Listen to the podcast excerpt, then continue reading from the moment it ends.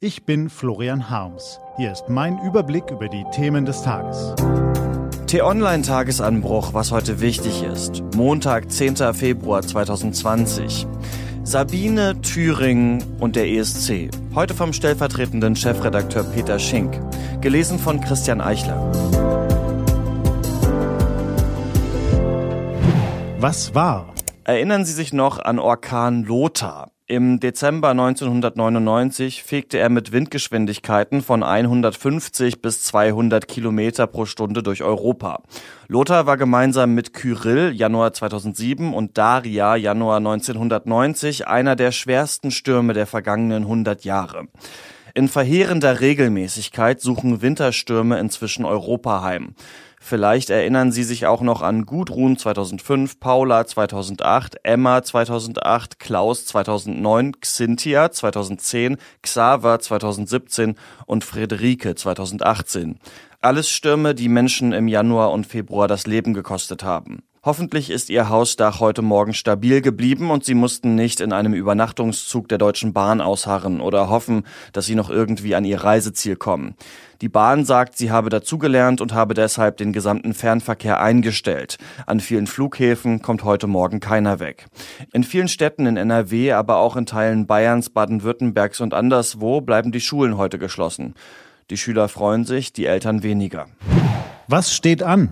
In Thüringen müssen weiter die Scherben aufgekehrt werden. Die Landtagsfraktion der Linken berät am Vormittag in Erfurt, wie es weitergehen soll. Klar ist, es muss ein neuer Ministerpräsident gewählt werden, womöglich auch nur, um den Landtag anschließend aufzulösen. Bodo Ramelow stellt sich wieder zur Wahl, will aber verhindern, im ersten Wahlgang mit dem Stimmen der AfD gewählt zu werden, was deren Führung angedeutet hat.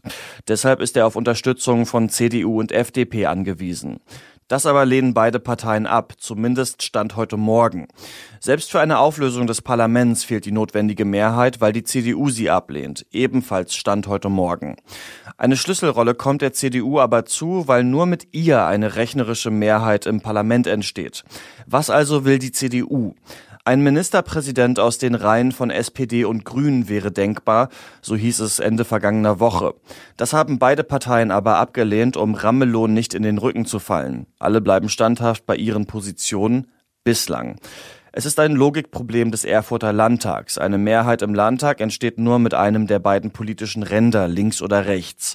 Eine Mehrheit gegen beide Ränder gibt es nicht. Den rechten politischen Rand führt Björn Höcke, den man gerichtlich verbrieft als Faschisten bezeichnen darf. Auf der anderen Seite steht Bodo Ramelow, bisheriger Ministerpräsident des Landes. Die Union behandelt in ihrem Unvereinbarkeitsbeschluss beide Parteien gleich. Im ZDF Politbarometer dazu am Freitag ein interessantes Ergebnis. 76 Prozent sind gegen eine Zusammenarbeit der CDU mit der AfD, nur 40 Prozent gegen eine mit der Linken. Was folgt daraus? Erstmal nichts, aber vielleicht gelingt es der CDU, einen klugen Weg im Umgang mit der Linken zu erdenken. Ziemlich politisch wird es heute auch beim NDR. Dort soll bekannt gegeben werden, wie der Beitrag für den Eurovision Song Contest in Rotterdam im Mai ausgewählt wird. Vergangene Woche hatte es Gerüchte gegeben, der Beitrag sei ohne den üblichen Vorentscheid schon ausgewählt worden. Das wäre zumindest für Fans ein Skandal. Die besten Reaktionen gibt es dann vermutlich wie immer auf Twitter, Hashtag ESC2020. Das war der T-Online-Tagesanbruch vom 10. Februar 2020. Den Tagesanbruch zum Hören gibt's wie immer in der Podcast-App Ihrer Wahl. Kostenlos zum Abonnieren. Ich wünsche Ihnen einen frohen Tag. Ihr Florian Harms.